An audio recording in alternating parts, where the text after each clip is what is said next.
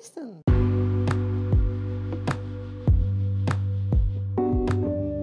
WhatsApp temanku yang jauh di sana. Jadi jadi ngobrol apa nih? Tadi kepikiran sih. Eh, sebelumnya kita pembukaan dulu ya. Udah lama nih, Helison udah nggak update kan. Oh iya. Jelas nggak sih? Kayaknya internet nggak jelek ya. Internet siapa? Internet aku.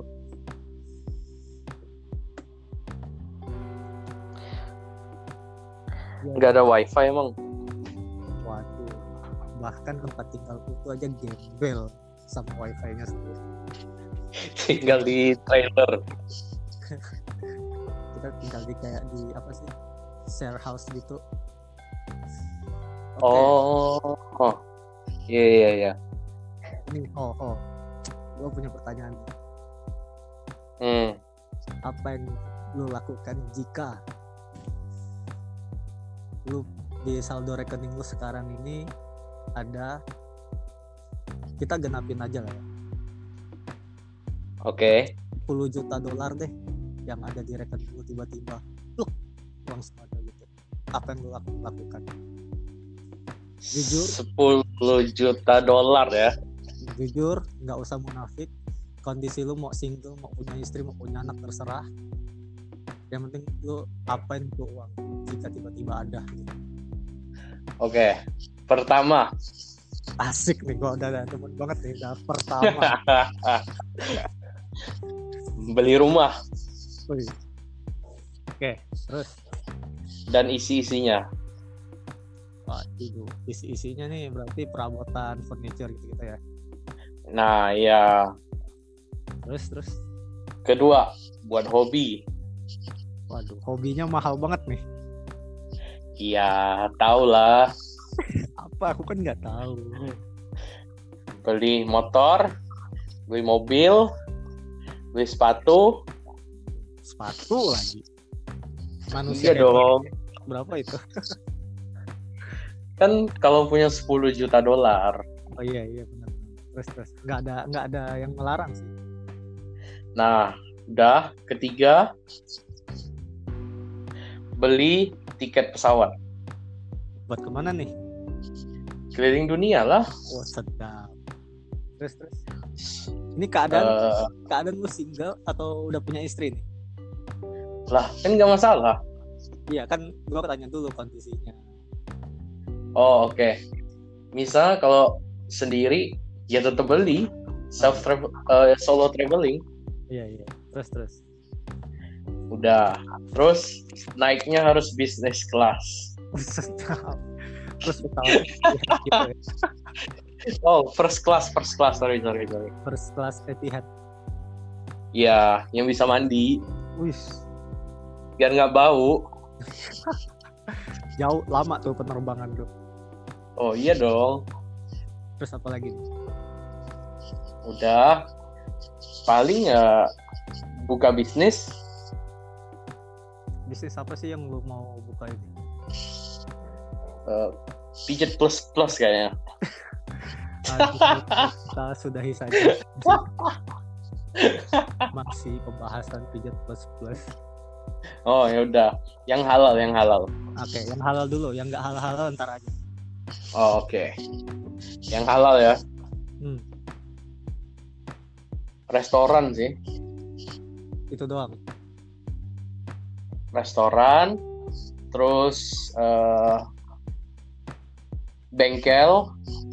oh itu juga untuk menyalurkan hobimu tuh yang tadi ada motor. Nah, iya. Toko sepatu. Sama jasa sih. jasa terus yang nggak halal Kayak jasa jasa apa ya kayak ekspedisi gitu. oh ya itu udah pasti impian orang-orang juga sih soalnya duitnya kenceng di situ Nah, iya. terus eh, apa ya tadi oh ya sekarang yang nggak halalnya? Yang nggak halal. Jual miras. benar benar bisa bisa bisa Soalnya kalau jual narkoba kan bahaya ya. bahaya tetap nggak boleh bro Dicari nggak boleh ya. untuk barang kayak gitu Nah, dia jual alkohol Hmm. tapi ada izin. ini loh buka klub tapi ada izin Nah, ya. nah, kayak gitu lebih benar Nah, ya. Terus klubnya harus yang lengkap semuanya.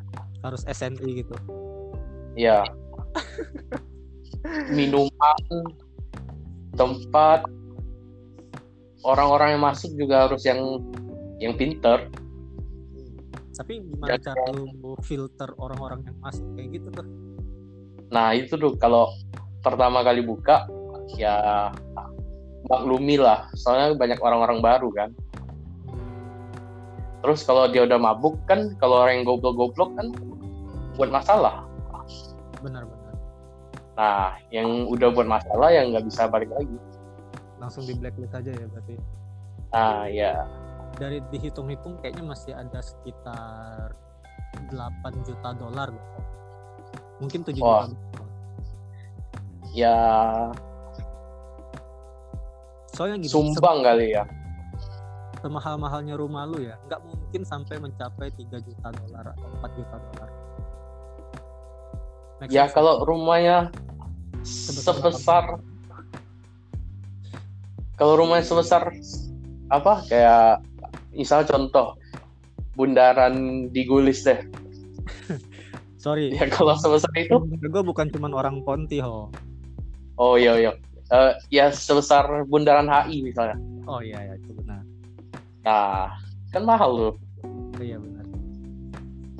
Terus ada kolam berenang kolam renangnya yang khusus buat Olimpik nih gede banget nih kolam renangnya. Oh iya dong. Yang lompat indah dalamnya 20 meter. Anjir. Terus eh, garasinya. Ke garasi harus pakai eskalator gitu. Gile pakai bukan pakai ini golf car gitu. Oh enggak enggak. Enggak perlu itu. Oke oke. Terus apa lagi nih? Sumbang tadi kan. Ya. Beramal lah. Beramal. Ya terus apa lagi? Beliin temen motor. Nah itu tuh yang gue demen tuh. Eh. Bukan akan gembel. Nah bantu teman-teman yang membutuhkan. Kurang mampu lah bantu buka usaha kayak modalin lah ya. Ah nanti kan bisa balik lagi. Ya mungkin lu kasih saham aja. Terus lagi? udah bantu-bantu terus apa lagi? Kayaknya masih ada 4 juta dolar. Beli tanah kali ya? Investasi. Beli tanah eh, di mana-mana duit kan pasti balik lagi itu Hmm. Terus? Oke kira-kira udah sisa 2 jutaan lah. Simpen lah. Simpan buat tabungan masa tua ya? Iya. Enak buat anak-anak. Nah iya. Oke gini. Sekarang kalau lu kan gimana? Kalau gua ya 10 juta dolar pertama. Sama sih. Oke. Gue beli rumah pastinya tapi Iya. aja rumah yang gue pengen itu nggak mau gede-gede banget. Mungkin simple lah ya satu lantai. Sa- satu lantai ada empat atau lima kamar di dalamnya. Ya master roomnya yang sama istri gue lah. Ceritanya gue udah Oh. oh oke oke. Terus? anak masih mikir. Nah terus eh, lapangan rumahnya harus sebesar tiga kayak lapangan bola gitu? Enggak dong. Nah, oh lipat gue di situ. Oh. Taman ya paling nggak gede-gede banget. Yang harus gede itu garasi sih sebenarnya oh emang mobil apa tuh? Bukan mobil. Jadi itu hobi kedua du- jadi itu yang kedua itu gue pasti habiskan uang gue tuh buat hobi. Yang which is motor ya mobil ada lah mobil keluarga. Mungkin dua lah ya satu buat istri dan satu mu- mungkin buat gua gitu. Nah sisanya itu motor semua motor apa tuh waduh ya rata-rata paling motor-motor vintage sama sport lah ya Sport Oh, lah. yang sakit punggung itu. Ducati pening pala Oh, yang pening pala. Oh, oke. terus Terus terus itu kan masih banyak tuh sisa duit. terus eh, furniture rumah gua ya harus bagus lah setidaknya gua bagusin di kitchen karena gua demen masak kan ya istri juga Ah. mungkin calon istri gua juga pasti bakal demen masak juga Oh iya. nanti, nanti dia juga dengar kok kayaknya Oh, gitu. kalau, jadi ho kalau lu punya garasi gede gua ditip motor ya di sini Oh, boleh, boleh, boleh. soalnya bakal diomelin gua beli motor Oh, sama kayaknya. terus nitip di mana dong Ya makanya buat bengkel, oh ya benar-benar taruh di bengkel biar aman. Terus furniture udah eh, hobi udah mobil dan lain-lain. Oh di di rumah gue gue nanti mau buat satu studio musik. Nah itu buat gue main sendiri sama teman-teman gue gitu. Terus yang ketiga gue buka usaha. Usaha apa dong? Nggak beda soalnya sama buka usaha. Gue sih yang pertama sih mau lanjutin usaha bokap gue itu di ekspedisi itu nah, gue kembangin ya. Oh, nah, gue kembangin gue mungkin beli armada atau beli pesawat buat kembangin lajurnya lah koneksinya lah oh, buat saingin DSL gitu. oh iya tentu Oh, jelas ya. ekspedisi gue bisa sampai Jepang bisa sampai Eropa gitu. Hmm. Kirim apa tuh? Narkoba. kagak dong dia kirim apa kayak mau mobil kirim mobil ekspor impor buah-buahan Oh, terus terus apa lagi? terus kedua gue pengen usaha sama kayak sih bengkel buat ny- nyemunyiin motor Oh. oh, itu harus kayak gitu. harus itu mah cuman kedok doang Nah, iya. Udah Jadi alasan gimana? Hmm? Motor customer gitu. Kan kita tandain bambang motor. Oh, gitu. Nah, nanti kalau istri datang ngecek ke, ke ke bengkel bilang aja motor customer lagi diperbaiki atau lagi nitip. Oh. emang nitip di sini nggak bayar oh bayar tetap satu juta per harinya Nah, gitu Oh, mahal tuh. prospek bagus loh itu Emang motornya diapain? Kalau sejuta sehari. jadi poles seminggu sekali eh enggak deh satu juta eh mungkin dua juta dua per satu minggu gitu ya mungkin motornya bakal kita cuci poles terus sampai mengkilap terus lah Oh, bagus ya itu ya. prospek bagus tuh terus eh, apalagi kita oh ya gue pengen buka coffee shop Coffee shop. yo Kopi tubruk.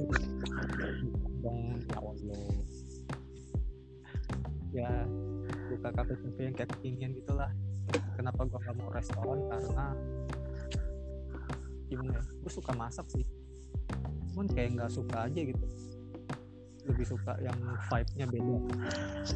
Berarti coffee shop kan gimana ya? Target marketnya buat anak-anak muda, terus ya beberapa yes orang tua yang gaul lah ya. Nah coffee shop itu juga bisa buat menjadi tempat nongkrong anak-anak motor bro Oh, prospeknya oh gitu. Iya juga ya. kalau restoran kan buat family restoran doang kan dan mungkin yang buat ngedate Nah, iya. nah kalau bisa di segala jenjang umur mau yang family mau yang anak muda mau yang masih anak di bawah umur pun masih bisa masuk Nah, gimana kalau kita joinan aja? nah duit kita nggak habis dong artinya Nah, iya makanya. bisa. Nah, gue buka bank, lu buka coffee shop. nah modus gua tiap hari keluar biar ke bengkel lu ya Nah, iya. Jadi gue bisa izin minum kopi. terus apa lagi ya usaha gua gua pengen oh usaha terakhir gua buat kos kosan di mana mana buka semua cabang kos kosan gua Eh itu cowok cewek bisa. nih kos kosan gue ya. Karena gue memang orangnya yang udah kemungkinan yang mungkin menurut gue gue udah hidup di jauh lah ya. Udah sering lihat yang kayak kayak apa sih yang cewek cowok belum nikah udah tinggal sekamar gitu gitu mah udah biasa sih sebenarnya menurut gue gitu. Ya gue bakal buat kayak gitu sih. Terus kamarnya kaca gitu kagak dong akuarium mah kaca. Lah kan bagus. Sekalian nonton. Kayak kayak Red District. Nah nanti mungkin pesan gue ya apa ya gue sih lebih targetin ke anak-anak kuliah sih sebenarnya sama anak-anak kantoran. Sebenarnya ya. Karena menurut gue mereka tuh demandnya lebih tinggi untuk mencari tempat tinggal di ibu kota misalnya gitu. Apalagi kalau mereka yang pendatang kan. Berarti harus murah dong? Nah tergantung. Jadi gue bakal buat banyak cabang dan itu range harganya berbeda-beda kok hmm. jadi mungkin membuka di Jakarta Selatan yang anak tadi bilang berada daerah Kemang lah ya. Iya. gue bisa taruh lah. Misalnya satu kampung itu dua juta lima ratus buat dua orang. Terserah lu mau cowok-cowok mau cewek-cewek mau cewek-cowok terserah. Tapi lu udah dapat fasilitas parkir mobil udah gratis. Yang paling yang yang nggak masuk cuma paling ini listrik. Nah, kalau gua masukin listrik bangkrut. Gua. oh iya ntar AC-nya dia on 20 kali 7 hmm. iya 20 kali 7 gimana tuh? Nah terus apa lagi duit kan masih banyak tuh. Oh belum kelar. Oh, oh, oh belum ya? masih banyak? Belum. Oh banyak bisnisnya nih. Gue pengen punya bisnis apa ya? Uh, charter mobil juga tuh gue pengen. Sama supir gitu? Oh tentu. Sama supirnya karena kalau misalnya kita suruh customer yang bawa kalau misalnya ada apa-apa nanti ribet. Mendingan supir kita sendiri aja jadi nanti udah tanda tangan dia, dia hitam di atas putih tuh. Kalau misalnya kalau ada terjadi apa apa tuh membuat dari perusahaan. Terus mobilnya mobil apa? Hmm, ya paling murah kalau gue punya uang segitu ya. Pander lah Agia Agia aja Agia Bro, yang udah sewa charter gitu pasti itu udah family yang lagi liburan Iya sih. Nah, sama juga buat charter motor-motor sport buat anak-anak touring. Oh. Jadi gini, jadi gini, ada pendatang ah. nih. Ya, touring di Kalimantan nih. Nah, kebetulan ada bengkel, misalnya bengkel kita lah, bengkel kita berdua. Nah, kita tuh juga sewain motor-motor kita. Nah, nanti misalnya kalau misalnya mereka touring ke oh kita cuma ada tujuan touring ke misalnya touring ke Singkawang atau touring ke Antikong atau touring ke Sosok atau touring ke mana-mana nah kita taruh satu bengkel kita juga di situ. Jadi mereka nanti kalau mau balik motor taruhnya di situ bro. Itu motornya apa aja dong berarti? Ya bervariasi dari naked bike 600 cc ke atas sampai Harley Davidson. Oh. Terus biaya sewanya berapa tuh? Tergantung cc gitu. Tergantung cc sama tergantung uh, merek sih. Oh merek juga masalah ya? Oh bermasalah. Kalau misalnya gini gue punya motor naked bike ya KTM 1090 cc. Nah ini untuk anak-anak motor yang benar nah ya. kalian juga bisa nilai. Gue punya motor naked bike misalnya ada 5 KTM 1990 ada 5 oke. Okay nah terus punya MT10 ada 5 juga. Dan gue punya Ducati 1100 Evo Monster ada 5 sama gue punya BMW S1000RR S1000R ada 5 nah kalau misalnya orangnya pilihnya eh gue pengen BMW S1000 mungkin gak gue samain harganya dari segala harga motor BMW lebih mahal daripada iya. Gitu oh nah misalnya kalau gue punya Harley nih yang buat gue sewain terus ada juga yang pengen naik uh, motor versi tourer tapi nggak mau ribet eh nggak mau yang berat-berat banget kayak Harley. Ya gue juga punya tuh. Apa ya? Vespa kali ya? Honda Big Wing. Nah Vespa yang versi mahal atau Honda Big Wing. Ah iya iya iya. Mungkin ada yang nggak suka Harley karena suaranya berisik nah dia beralih ke Honda Big Wing. Nah itu kan juga bisa gitu. Iya. Terus kalau misalnya motornya rusak gimana uh, tentu kan kita berbaikinya di bengkel kita. Kalau misalnya rusak di tengah jalan oleh customer, nah kita lihat dari sisi kecacatannya dari mana. Misalnya ban pecah, terus kan sebelum kita sewain kan kasih kita inspeksi dong, benar gak? Iya. Kalau misalnya dari pihak bengkel kita, oke okay, sudah di approve buat jalan. Nah jika ada kerusakan di tengah jalan berarti bukan salah dari bengkel lagi, gitu loh. Kalau misalnya kecelakaan gimana? Kalau misalnya dia udah tanda tangan kan kita kan pasti kan kita tawarin asuransi ya hmm. kalau misalnya dia kan gitu gitu ya pasti udah di cover sama asuransi kalau misalnya dia nggak mau asuransi ya tetap tetap kita minta ganti rugi sih hmm. walaupun gua masih pegang 3 juta dolar ya hitungannya ya iya ya nggak mungkin lah juga gitu. ya, ya gitu oke okay. nah juga kita nanti jasa penjemputan towing Nah kalau misalnya motor yang mogok kita jemput tuh. Wah enak tuh. Gila bisnis gua tuh menguntungkan kedua sisi. Iya. Dan juga kita nanti sewakan gear, helm, jaket atau apa gitu. Helmnya helm apaan tuh? Bervariasi bro. Mau yang dari the best airflow array, safety, soy, terus ada model Nolan, ada dan lain-lain lah. Oh, ini ada apa? Sponsor dari Ara ya? Aduh. Jadi misalnya kalau helm Ara pengen sponsor kita, silakan untuk profit bisnis ini. Iya. Eh tapi boleh, Ara boleh kok. Gue lihat, eh gue punya kepikiran bisnis kayak gini nih karena gue nonton YouTube. Uh, jadi di di USA itu mereka punya satu kayak bukan bengkel motor ke showroom gitu. Tapi dia juga nyewain motor-motornya. Dan semuanya itu Harley Davidson sampai BMW BMW yang versi ini loh Cafe Racer aku lupa namanya. R90 R90 ya sampai BMW R90 gitu. udah bisnis motor kan udah nih. Oh. Hmm. terus nah, bisnis apa lagi? nah, sampai di situ sih bisnis gue kayaknya udah cukup kaya dengan bisnis seperti itu. Sisa duitnya mau dikemanain? Sisa duit uh, yang pastinya gue bawa istri gue jalan-jalan sama keluarga gue lah. Terutama nyokap gue deh. Oke. Okay. bawa keliling dunia lah. Oke. Okay. dan pastinya gue gini gini. Gue ada pertanyaan nih. Hmm. lu punya duit sebanyak itu okay?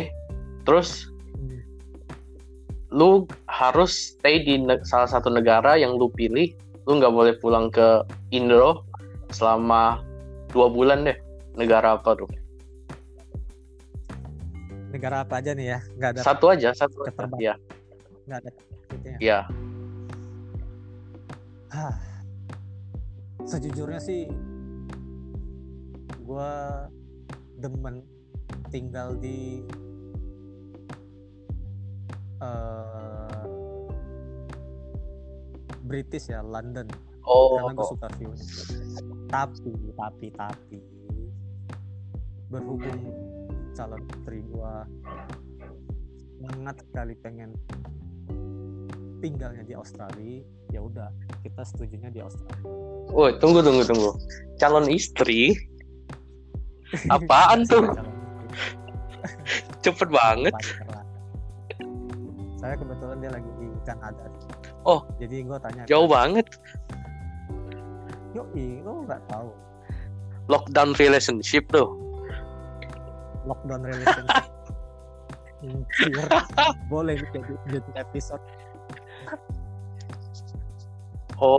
Ya gitulah. Gue juga tanya dia kenapa kita nggak di Kanada aja. Dia bilang nggak worth it kalau tinggal di Kanada emang kelihatan bagus cuman katanya untuk salary-nya jelek. Kan udah ada duit. Kan kalau misalnya nggak ada bamba. Oh oke oke oke. Ya jadi kita putusin buat di Australia. Nah tapi gue pengen itu nggak tinggal di kota besar bro. Oke gue pengennya tuh ada satu di Australia ada satu kota itu bagus banget di daerah Victoria. Hah? Di daerah Victoria itu itu ada namanya Mount Gambier atau Mount apa gitu. Itu bagus banget buat lu tinggal sih untuk pensiun tua gitu. Uh bagus banget sumpah Oke, terus udah Australia deh ujung-ujungnya. Ya karena deket juga sama Indo kan jadi gue bisa touring juga sama lu Oh bisa, tapi kalau gue disuruh pergi dari Indo dua bulan, gue bakal ke Finland sih. Finland Ya, kenapa Finland oh view-nya bagus banget. Oke, kalau gitu kita sama-sama ke Finlandia. Buat San Mori bareng. Labil. Ya, tapi di Australia juga menurut gua view-nya bagus kok. Kemarin gue sempat kayak road trip, bukan road trip sih, gue naik bus eh, dari Northern Territory Alice Springs sampai ke Victoria itu gue ngelewatin South Australia dan sepanjang jalan Alice Springs ke Adelaide itu tuh bagus banget view-nya. Itu kosong gitu ya, kayak canyon gitu ya. kalau di Alice Spring ya dia modelnya kayak canyon gitu Eh, sama apa ya gersang gitu sih jadi kalau lu buat touring pun hmm, dibilang panas nggak panas-panas banget Tapi jalanannya gimana? Berliku-liku gitu. uh lu harus gue kemarin kan sempat kalau lihat Instagram gue tuh tuh gue tuh ada eh, IGTV gue buat video tidak bukan buat video sih teman gue yang buat kita kayak ke salah satu tempat wisatanya di Alice Springs itu namanya Glen Helen. Jadi kayak ada dua gunung. Dia tapi dia ada dua gunung dia tuh kayak hampir bertemu cuman dipisahkan sama satu dan satu sungai gitu loh. Ah, nah kita ke sana berenang gitu loh nah di sepanjang jalan itu tuh. Wah gila. Benar-benar kayak di film-film oh. Itu bagus banget view jalanan. Lurus. Tapi lurus dia nanjak nanjak gitu nanjak turun nanjak turun. Berarti kayak jalan di ini dong. Di Tayan dong. Tayan kan berliku-liku berlobang-lobang dan berbanjir-banjir Oh iya. ada orang sepedaan lagi kita diberhentiin. Nah, itu Nah, kalau di jalan itu kita tuh di sana tuh speed limitnya mungkin nggak ada speed limit deh kayaknya. Sumpah enak dong. enak dong. Ya mungkin speed limitnya sebenarnya 110 cuman tuh nggak ada polisi sebenarnya. Ya kayaknya polisinya juga males nangkep sih. Nah kekurangannya aja tuh nggak ada sinyal aja sih. Kalau misalnya kayak udah sampai kayak di out of nowhere gitu, itu nggak ada sinyal. Tapi kayaknya kalau emang di mana-mana ya, di negara apa pun, kalau kita udah jauh dari perkotaan, pasti nggak ada sinyal ya. Iya, benar sih. Ya, itu sih menurut gua. Sekarang gua tinggal di Victoria, Mildura ya. Dingin cuy. Lah, coba cobain ke Finland tuh, enak tuh. Tuh motor berasap terus. Pemandangannya bagus, jalannya bagus. Udah gua bilang, kita bareng-bareng aja tuh.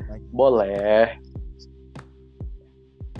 Tapi kalau soal touring ya, gue pengen nyobain nih Ke mana tuh? kayak bawa motor dari Singapura. Kita kirim motor ke Singapura. Terus naik, naik terus ke Thailand, ke Vietnam, ke Laos ke China. Keliling Asia. Keliling Asia. Ya yang negara-negara ASEAN dulu. Oh berarti start Singapura Malaysia? Iya Iya, Malaysia kan Singapura. gimana ya? Sekarang kan udah tinggal di Malaysia. Ah, nggak maksudnya kan kita lewatin Malaysia dong tetep dong. Bisa sih. Nah kita kan harus lewatin kayak misalnya Singapura. Berarti kita startnya dari Batam Indonesia. Oh bisa bisa. Batam ke Singapura Singapura Kuala Lumpur. Kuala Lumpur mungkin kita ke Thailand dulu baru Laos Kamboja nah pit stop terakhir itu Filipina karena dia pulaunya berbeda bro. Iya. Tapi kayaknya kalau singgah ke India asik kali ya. asik tuh. Banyak bikers juga kan? Oh iya rata-rata KTM semua nah. Anak-anak KTM iya ke India. Terus apa lagi nih? Habis ke India nih. Udah sih kalau aku kalau gue ya ASEAN dulu. Tapi pengen coba Indo dulu sih. Keliling Indo sih sebenarnya. Dari Sabang naik motor sampai Merauke. Itu punggung lu nggak rusak tuh ke- keterlaluan. Ya kan kita istirahat tiap kota. Nggak bro bukan istirahat motornya beda bro, oh gitu? Bro, iya. Jadi tiap kota ganti motor gitu? Lo kan udah ada jasa oh dua. iya ya apa sih? Masa lupa gitu? Berarti kalau capek tinggal towing. Ah, nggak bisa dong. Nggak seru dong. Kan kalau misalnya capek. Oh kalau gitu dilakuin sepenuh hati. Kalau misalnya aduh posisi motor gue udah nggak enak nih sampai di pit stop ganti motor lanjut lagi. Boleh boleh.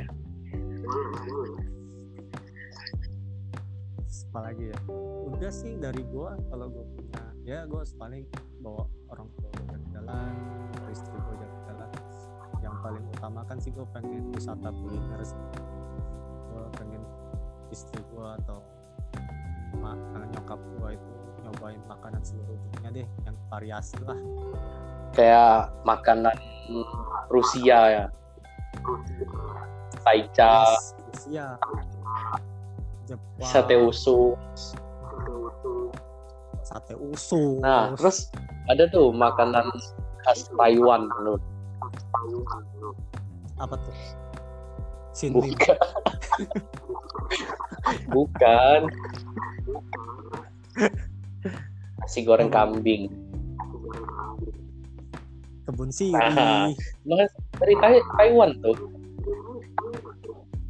Emang ser eh, seriusan gitu enggak lah jangan bego bego kan ah gua serius lu bercanda. Kayak temen gua tuh lama yang mana? Rian. Oh. Nggak join dia. Eh, lagi sibuk dah oh tadi sibuk. dia kayak sibuk tadi gue suruh dia mau ke rumah gue ngambil barang. Loh, emang lu enggak. kan ada koneksi orang. Gue suruh dia ngambil velg motor gue di bengkel teman. Terus, terus, ntar bawa ke rumah. Enak ya punya teman kayak gitu ya mau disuruh suruh enggak. Kan kita berbuat baik juga. Asli. aslian kamu di apa enggak. Terus eh, udah sumbangin. Nah untuk gua ya beramal ya. Gue lebih milih gue bangun tempat ibadah sih. Oke. Bagus tuh. Itu berat. Gue bangun tempat ibadah sama gue pengen buka sekolah untuk anak-anak yang kurang mampu dan sekolah itu gratis. Gini aja kan buka usaha terus bawa aja orang-orang sekitar. Itu itu tetap harus dong. Kan harus ada corporate social hmm responsibility iya CSR terus eh amalnya tuh buat apa ya? Kayak sembako buat desa-desa gitu bagus tuh. Oh iya cuman gini ya gini ya gini. Di usah munafik lah ya. Kalau kita pun beramal tapi orangnya tetap gimana ya Ho? gue udah kasih nih tapi lu makin melunjak gitu. Oh minta lebih gitu. Ya misalnya kalau di suatu saat kita nggak kasih nih misalnya kayak oke lah waktu beramal gue udah kelar nih maksudnya kayak udah cukup lah menurut gue gitu. Nah pas kita nggak kasih dia itu kayak ih apaan tuh? Kok udah nggak kasih lagi? Pelit nih gini gini gini gini lah. Pasti ada omongan yang nggak enak lah tentang kita gitu. kalau gitu mah pasti pasti uangnya udah habis nih pasti uangnya udah habis nih gini gini gini. Ya. ada dong Ada. yang kayak gitu pasti. Ada. Di Indo pasti ada. Banyak. Kayak kasus yang ini nih sembako tapi dikasih tong sampah dikasih oh sampah. itu bangsat tuh. Digebukin anjir itu orang. Kalau niat ya yang positif lah. Betul nggak? Nah itu dia balik lagi ke netizen netizen yang seperti itu. oh kita udah baik kita udah beramal eh sekali kita udah nggak ngasih misalnya kita udah stop lah gitu mulutnya ke mana-mana gitu. Misalnya kayak eh keluarganya Juninho tuh udah jatuh miskin ya udah nggak pernah kasih beramal udah nggak pernah beramal lagi nggak pernah kasih sembako lagi. Pasti tuh ada tuh omongan-omongan kayak gitu. Kalau buat gue sih gini ya. Kita ngasih buat orang terus dari cara dia timbal baliknya nggak perlu sembako nggak perlu apa cukup makasih aja udah cukup. Hmm. bener gak ya itu dia ya kan? Menurut gue ya beramal guanya ini adalah gue kasih lapangan pekerjaan orang-orang sekitar tempat usaha. Nah iya. Contoh yang bengkel nah, seperti itu yang mungkin gue akan oke pak saya sewa rumah bapak tapi saya jadikan bengkel untuk anak-anak nih nah iya iya. Oke deh. Nah, sekian buat bapak nanti bonus buat bapak untuk misalnya ada kerusakan atau apa-apa. Nah itu menurut gue tuh itu udah amal gue nggak perlu kasih sembako sembako gitu ya soalnya kalau kita sembako yang di mana kita manjain mereka mendingan kita kayak kasih peluang buat mereka semakin berusaha untuk untuk lebih maju. Iya benar maksud gue. itu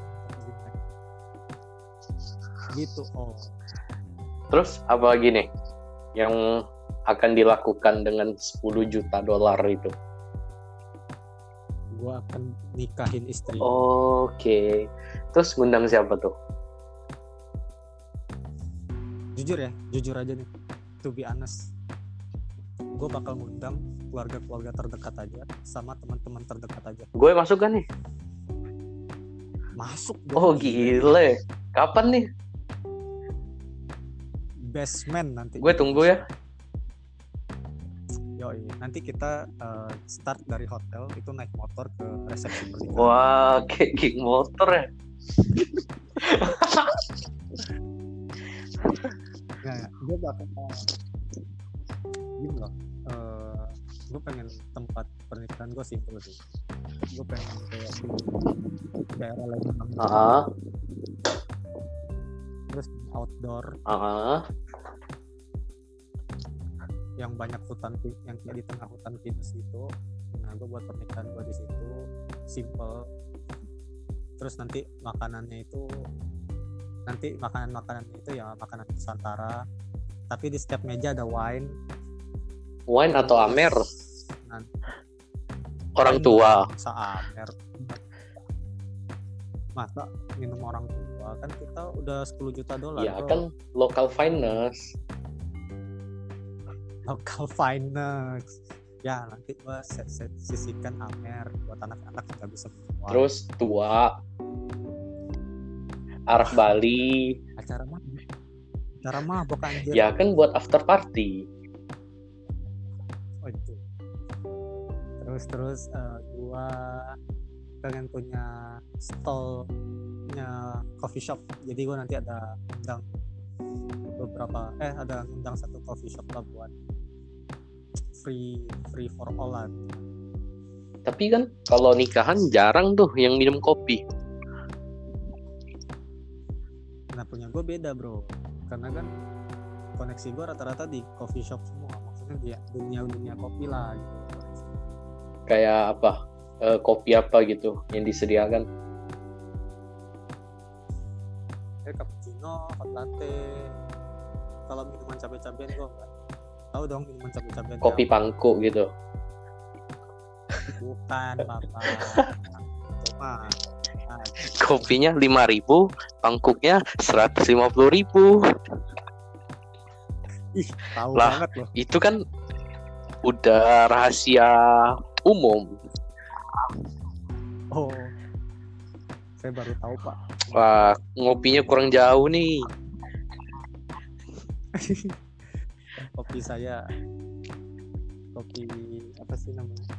Anak oh senja. anak senja. Terus makanan gue makanan nusantara dari mungkin nggak mungkin dari Sabang juga sih. Ya beberapa makanan makanan tradisional yang bagus lah. Babi guling gitu ya? Babi Ay- guling terus sate kuah. Ayam geprek. Geprek bakmi tunggu. Eh. mie yang mie apa sih? Kue teutron kok makan di Ponti? Nah kan makanan lokal.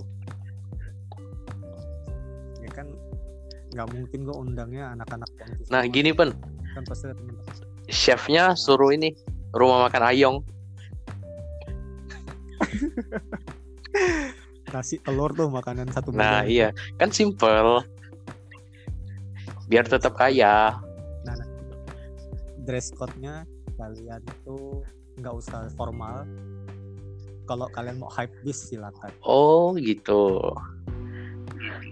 Formal. Santai berarti pakai boxer singlet swallow. Datang bro datang aja Oh, Salah. tapi kan yang malu bukan cuma gue.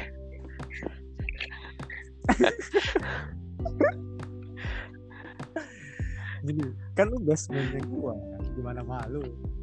Bisa lah ntar. Woi woi kok jadi ngomongin acara ah, pernikahan orang? bangsat. Yang mulai siapa tuh? Yang mulai mau nikah? Kan gua kan menghayal. Bukan menghayal imajinasi kalau misalnya calon istri gua mau amin. Tapi ya tapi ya tapi ya. Kalaupun gua nikah tuh gak mau langsung punya anak. Mau jalan-jalan dulu? Ya gue pengen main game dulu. Sepuas gua baru gue kasih ke anak gua gamenya. Berarti ya nyalurin hobi dulu. Nyalurin hobi puas-puasin jalan-jalan sama istri atau sama teman si calon pun juga bilang kayak gitu. Ya gue sih setuju-setuju aja sih. Tapi emang kayaknya pasangan sekarang maunya gitu ya? Iya kenapa ya? Kalau lu punya anak di awal itu pertama misalnya lu masih muda nih lu di umur yang 25 lu udah punya, punya anak dan lu udah menjadi bapak. Tanggung jawab lu udah makin besar. Ya di mana waktunya lu masih bisa buat jalan-jalan sama teman-teman buat ngumpul sama teman-teman. Atau lu waktunya masih jalan-jalan buat keluar negeri sama istri lu. Itu tuh kehalang semua bro. Gue bukan nyalain anaknya ya. Tapi kan tapi tuh lu bisa tanggung jawab. jalan-jalan sama anak lu. Kalau masih kecil kan belum bisa. Iya sih maksud gua gini loh yang gimana waktu lu masih harus bukan masih harus sih lu masih bebas lah sama istri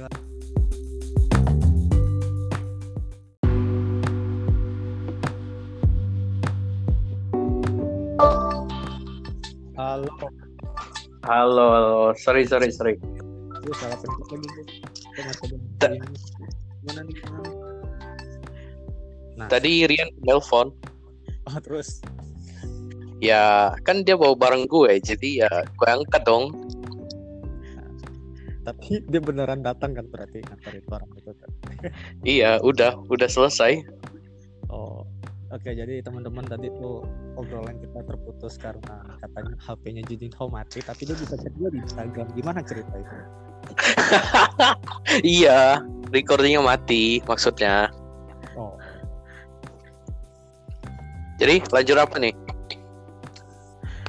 Kan gue sambil bilang apa ya yang kita mau yang anak muda eh yang kenapa sih kita di umur sekarang nikah gitu nggak mau punya anak dulu gitu Nah, ya. yang nggak bisa jalan-jalan sama istri lu ke tempat yang misalnya lu pengen makan lu pengen makan ini tapi tuh anak lu nggak bisa makan gitu loh nah itu kan menjadi suatu halangan gitu Mm-mm, iya. jadi menurut gue ya itu sih mungkin perspektif orang-orang yang seperti itu tapi kalau jujur aja kalau gue mah kalau lu mau ayo. Kalau enggak ya udah gue tungguin aja gitu loh. Sampai lu siap baru. Tapi iya sih kalau bawa anak kayaknya ya lebih ribet. Iya kayak lu apa sih? Gak usah jauh-jauh dah gue pengen nonton tapi lu masih punya anak yang di bawah umur jadinya tuh terhalang. Iya. ada opsi lu bisa nitipin anak lu ke nenek atau ke mana tapi kan tetap aja otak lu tuh mikirnya ke anak bukan ke TV atau bukan ke liburan lu. Mm-mm. gitu loh. Jadi uang gue udah habis nih bukan belum habis sih masih ada. Gue sisanya 2 juta dolar gue gue buat anak sekolah anak gue sekolah sampai kuliah. Wih, banyak tuh. eh lebih lebih itu mah. Bisa sampai mungkin ya sampai dia nikah juga masih ada sisa. ya enggak? yo i 2 juta dolar loh. Kalau dirupiahin berapa tuh? aduh udah pusing dah kalau di masalah hitung hitungan dah Gila, itu udah kayak setara Pablo Escobar tuh duitnya. yo i kartel kartel tapi kita tuh kartel motor cuy kartel motor yang kabur dari istri Oh iya. Bisa bisa, boleh boleh. kalau ditanya tumben kamu nggak main motor oh kan aku cuma buka bengkel nggak main motor Masa sih? Nggak mungkin dong. coba coba lihat STNK-nya eh lihat dompetnya STNK-nya 5 Oh, parah tuh. Kayak eh gue panggilnya papi ya. hmm. Bokap gue deh. Kalau di tas dia itu STNK-nya 10 lah minimal.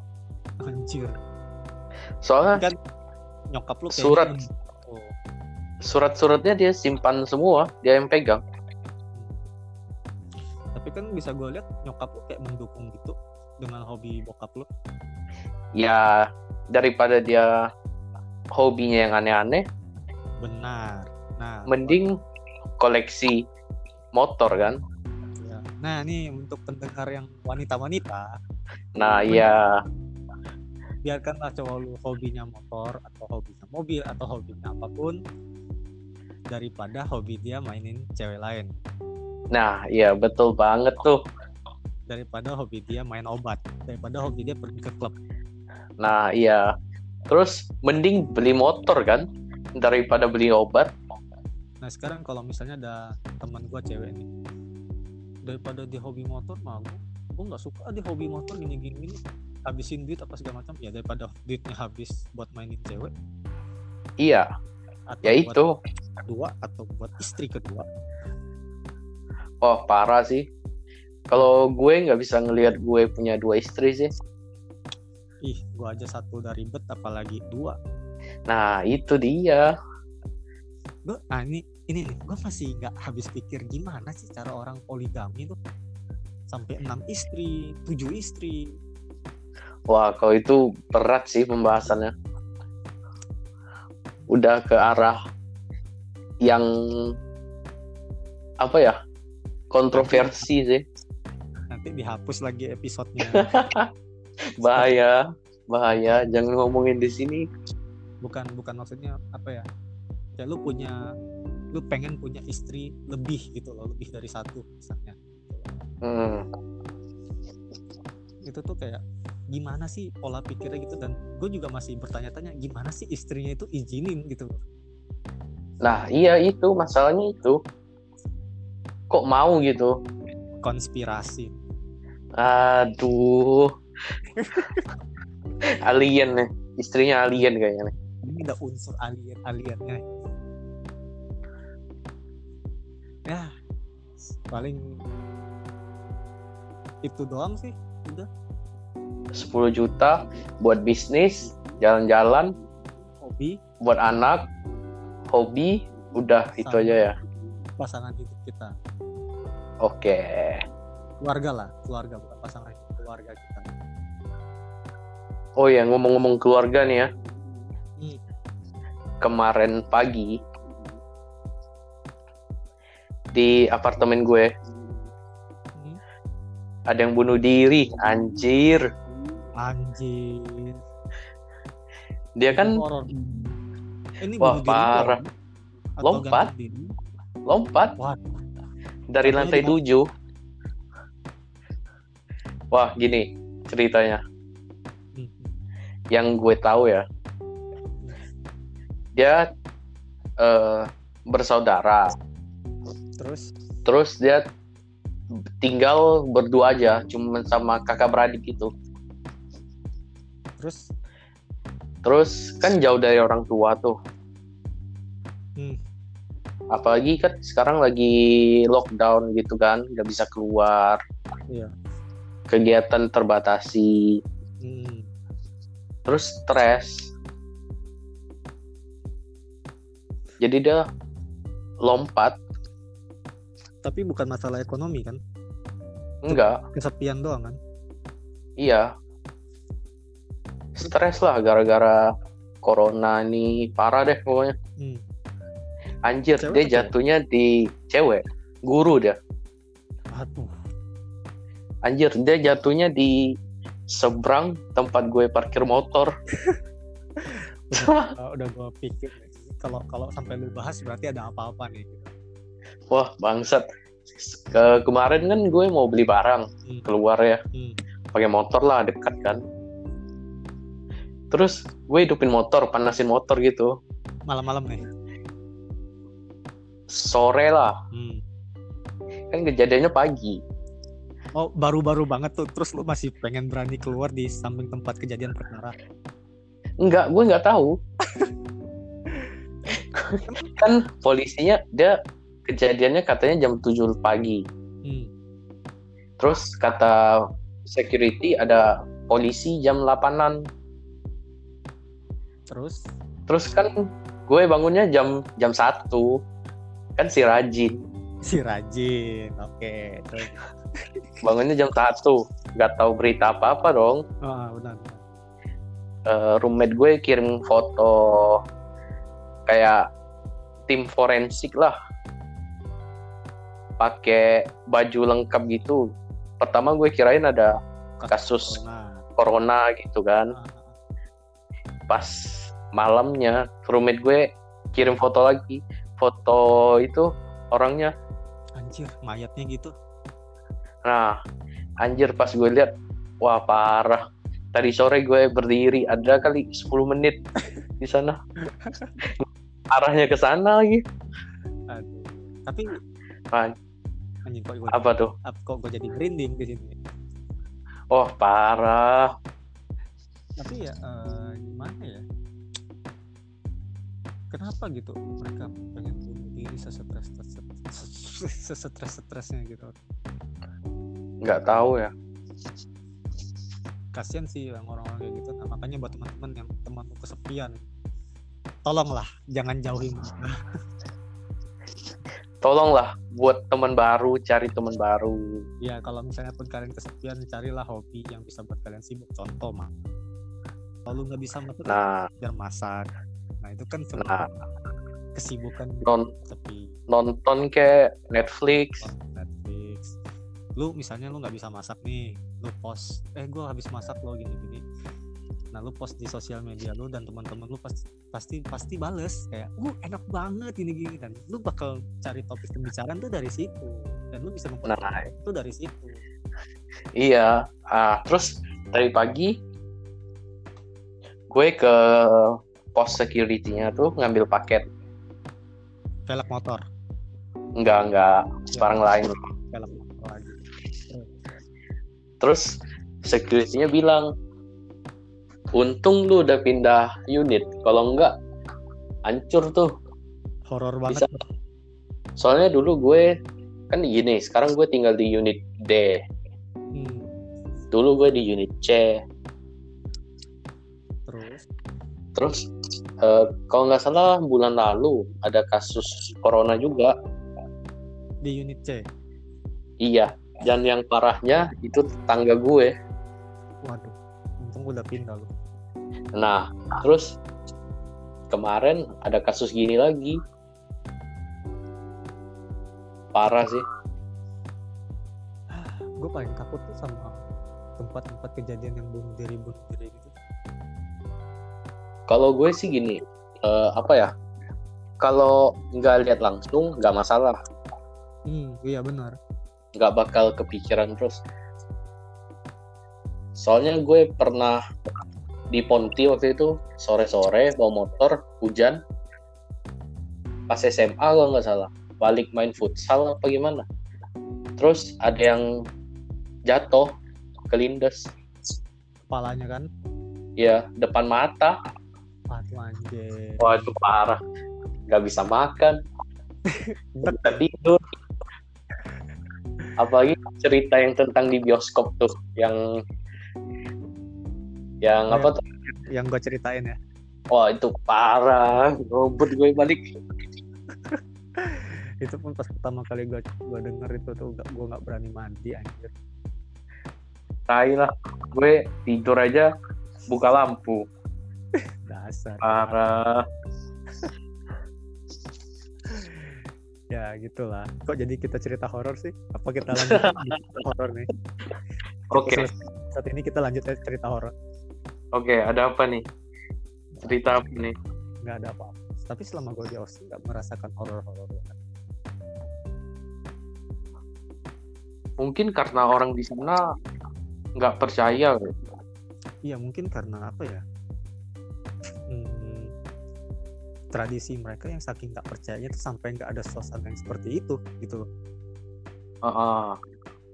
kalau di Indo kan ada yang percaya ada yang nggak ada yang percaya ada yang tapi itu suasananya tuh hidup kayak seakan-akan kalau gue duduk di tempat gelap sendirian tuh bakal ada gitu. Loh nah Soalnya- terus ya. Hmm. kalau di Asia deh coba lu perhatiin ya. Kalau film-film horor itu kelihatan fisiknya kan ah. Tapi kalau film-film barat itu tuh cuman kayak supernatural aja kayak gitu. Ya yang kayak kursi gerak sendiri meja terbang apa gitu. Ah, tapi kok di Asia di diliatin gitu kayak yang Jepang keluar dari TV Sodako ya? Yang kayak gitu-gitu tuh berarti cuman bumbu bumbu penyedap buat orang-orang takut. Tapi, Tapi- ada juga loh orang yang takut tapi masih suka nonton itu. Kayak gua. Gua takut Iya. oh kalau gue nggak berani parah. Tapi oh tapi seperti yang di episode 3 yang gua ngomong kalau misalnya orang nggak pernah lihat Tuhan tuh nggak mungkin gambarnya seperti itu fisiknya seperti itu benar gak Ah, iya. Sama seperti kalau lu nggak pernah lihat apa ya nggak pernah lihat Anubis nggak mungkin Ah. seperti Anubis gitu loh. Iya. Nah berarti dulu memang dulu ada dan pernah ada yang pernah lihat juga. Tapi kan nah gini ya. Kan ghost itu hantu ya. Eh, terus demon itu kan iblis ya Hmm, terus hantu yang baik itu apa angels angels Iya kan? Angels E ujungnya. Kita bahkan nggak bisa makan nggak bisa makan nggak bisa lihat malaikat loh. Nah iya. Jika jadi Terus? konspirasi bahaya sensitif Hmm. Eh, tadi gue ngomong apa ya lupa gue. Tentang hantu-hantuan. gue cuman bingungnya nanti gini ho bingung naruh judulnya gimana sebenarnya Eh, gini gini. Eh, manusia 10 juta dolar yang takut hantu. ah Sabi tuh. sabi sabi sabi eh lu buat podcast lah biar gue jadi kontributor lu aja Oh masih nggak tahu nih namanya apa. Aduh, Terus mau ngomongin apa? namanya kan gampang Terus gue di sini kan sama teman-teman kampus ya tinggalnya. Dari kemarin gue udah mikirin sih kayak kan teman kampus gue teman rumahan gue nih dua cewek satu cowok. Hmm.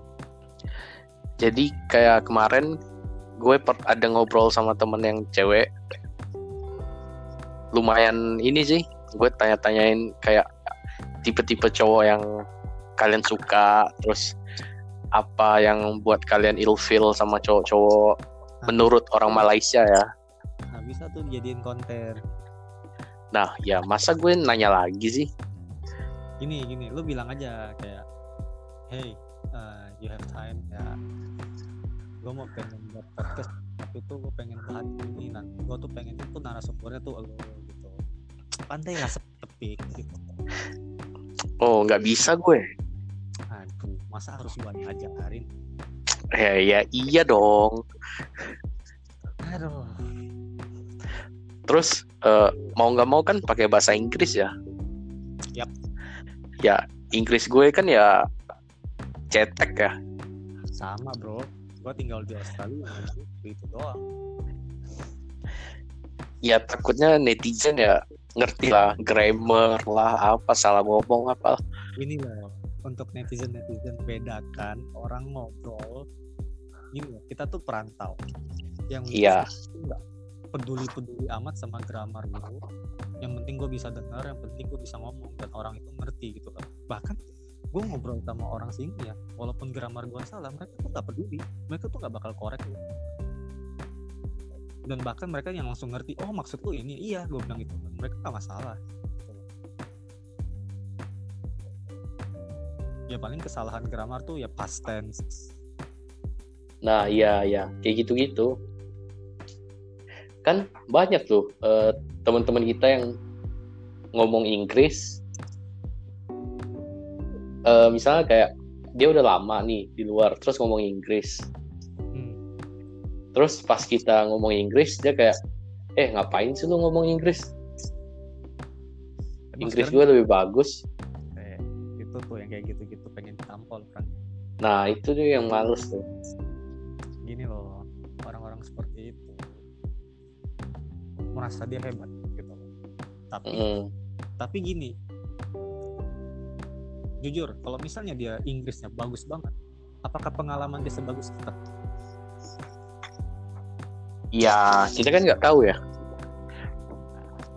jangan lu jangan mentang kenyang mentang ya. Gue tahu lu hebatnya di edukasi.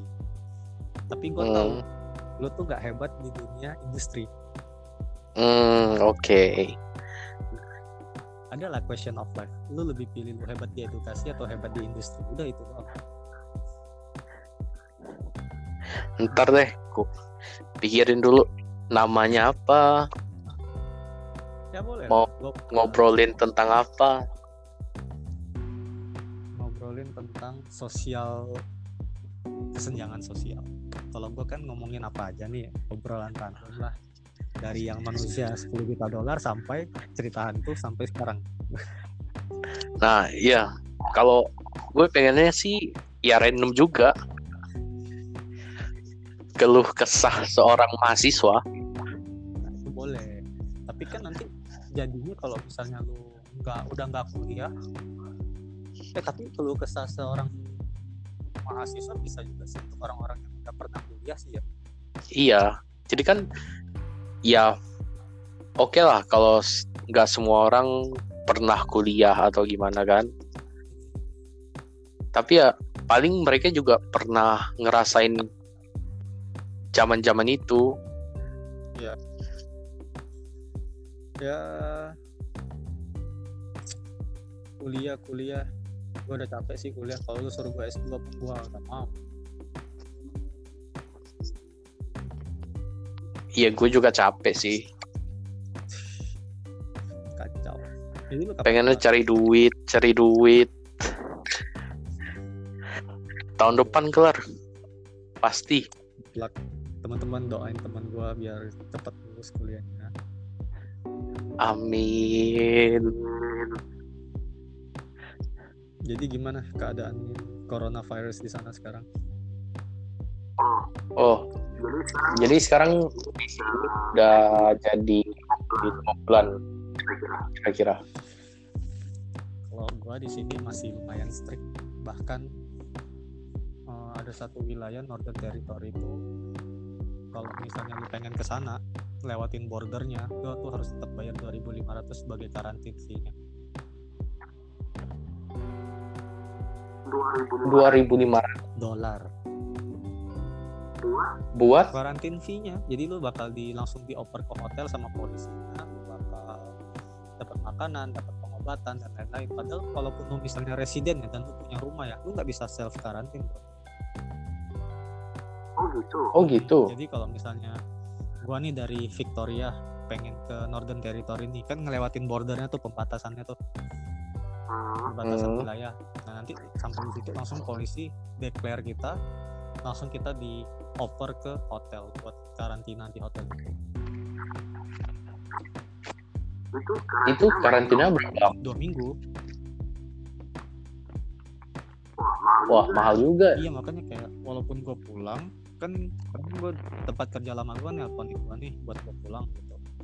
Kebetulan Ah. Territory nah jadi pas gue cek tiba-tiba bukan gue cek sih. Maksudnya ya tiba tiba-tiba gue cek ternyata kalau gue pengen balik ke Alice ke Northern Territory itu gue harus bayar sekian buat karantin fee gue habis dong duit kalau gitu. Gini loh nggak rela aja sebenarnya kalau bayar segitu. Benar nggak sih? Iya nggak sih rela aja kalau gue punya mah punya gitu. Maksudnya nggak rela aja 2500 anjir cuma buat kita tinggal di hotel dua minggu gitu kan tinggal jalan dua minggu katanya pengobatan pengamanan dan lain-lain lah sebagainya ah tuh, terlalu lah. yang mendingan gue stay daripada gue harus pindah dengan uang segitu gitu. iya sih terus kalau soal di sini ya lebaran kayaknya masih lockdown deh pasti kayak gini loh walaupun negara lu udah cabut lockdownnya mereka tetap bakal ada kesenjangannya tetap maksudnya eh, ini nih bakal pasti kalau bakal kayak nggak aware banget ya ini nih bakal terjadi lagi gitu loh. Karena kan namanya juga kayak baru sembuh sakit kalau lu langsung keluar kan pasti sakit lagi kan Nah, Iya. sama kayak sekarang kota negara ini lagi sakit dunia ini lagi sakit. Kalau tiba-tiba udah cabut lockdown terus kitanya masih bandel bakal sakit lagi gitu. Tapi salut sih sama Vietnam. Iya karena dia udah cabut kan ya. Tapi itu buat kota Mhm. enggak untuk pesawat dan lain-lain. Kalau untuk internasional pasti masih di blok menurut gua. Iya masih. Karena juga di Australia padahal gue udah rencana tuh Juni habis semester ini pengen ke Vietnam. motor. Jalan-jalan lah. Makan mie. Eh malah corona. Makan po po-nya ya. Ya itu apa ya eh, kayak di Australia pun masih dibilang lockdown iya. Tapi mereka udah mulai buka tempat makannya gitu kayak restoran atau tempat hiburan dan gitu gitulah masih lockdown masih. Jalanan masih sepi dong. Kalau tempat gua lumayan ramai yang di Mildura ini lumayan rame. Kayak nggak ada corona anjir di sini. Berarti kayak orangnya aware tapi nggak aware aware banget iya kan? aware tapi ya gini loh sih kayak apa ya? Ya santai aja udah. gitu loh. Lu jangan deket-deket gua aja gitu kita mah jalan-jalan tapi nggak usah deket-deket ya gitu loh. Hmm, hubungan tanpa status. Aduh. Hubungan tanpa status. Terus kayak yang di kasus yang di Amerika tuh wah parah sih. Masih meningkat ya? Masih dong. Gila. Demo di mana-mana. Iyalah bro ini lu kayak mematikan ekonomi dunia loh sebenarnya kasus ini.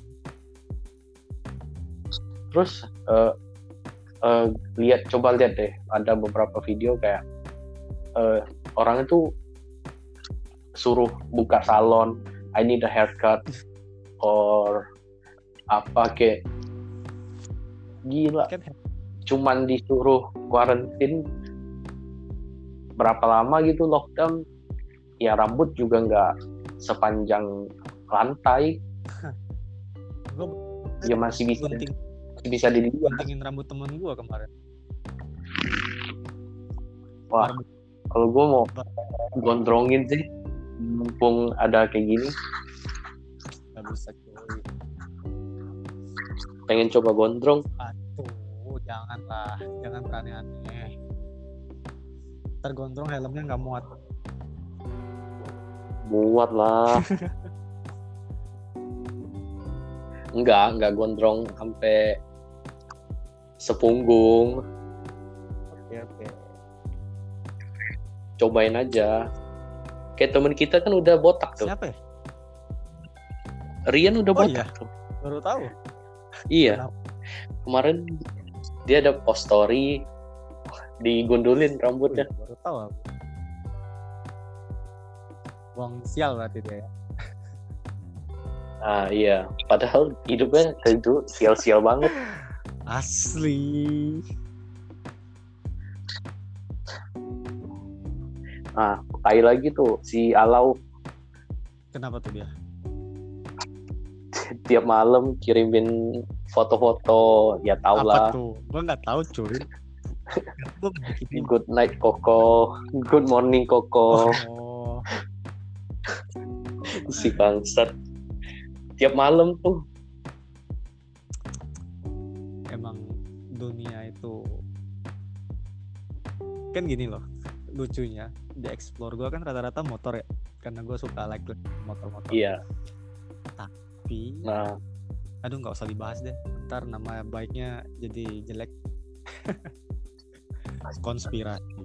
Nah gini di explore ya itu tuh nggak cuman apa foto-foto yang kita like iya aja. tapi dari teman-teman lain kan iya. Nah. kalau misalnya ada foto-foto aneh bermunculan di explore gua dan misalnya ada teman lu udah tahu siapa kan? Iya cuman gua nggak mau sebut namanya. Nah, oke, kalau di explore gue motor banyak Vespa gitu-gitu kan. Tapi ada juga yang aneh-aneh. iya maksud gua itu kenapa gitu loh kalian like kenapa Nih, ada dua victim ya. gue, gue kasih inisial aja deh. Ya. Rian Soekardi sama Jeffrey itu bangsat tuh dua. nyalahin orang gua nggak ngomong apa-apa loh ya. Gua cuman merasa Oh. kenapa explore gua jadi jelek gitu. Nah, itu gara-gara orang kayak gitu. Bangsat. wih asik nih explore gua masak terus motor. Kelihatan banget kan hobi gua di mata cewek-cewek tuh. Mm, eh tiba-tiba ke scroll ada cewek yang buka paha ada yang fotonya di empit-empit dadanya gitu gitu ya itu gara-gara Jeffrey dan Rian itu itu kakak beradik yang bangsat oke lah mungkin mereka harus dengar episode 3 dulu Oh iya, boleh boleh. Mungkin sampai di sini aja nih. Udah Oke. Nah, Ya. terlalu random kita bahas ini selalu kita ending dengan terlalu random dah Lah, kan emang obrolannya random. Jadi kita bakal tunggu channelnya Juninho teman-teman kalau dia misalnya udah post share Iya. Iya, tungguin dan aja. ingat obrolan ini tidak usah dibawa serius sekedar sharing-sharing aja jangan dibawa hati Tentang kalau tentang 10 juta dolar itu serius hanya hayalan ya. hayalan. tapi untuk ya. Kalau dapat ya syukur bagus. ya tapi kalau misalnya gue jadi nikah sama calon gue ya cukup bagus juga sih Oh gitu. nah untuk temen-temen gue Oke. yang namanya Rian sama Jeffrey masalah kalian sama si Juninho aja Oh bangsat. Di kambing hitam gitu. kita hanya sharing-sharing aja lucu-lucuan aja so see you in another episode nggak tahu di episode keberapa nanti kita bakal share bakal buka lagi ya obrolan seperti ini Ntar lah tunggu ada pembahasan lain oke baru kita lanjut lagi. salam alien Udah, bye. Ya.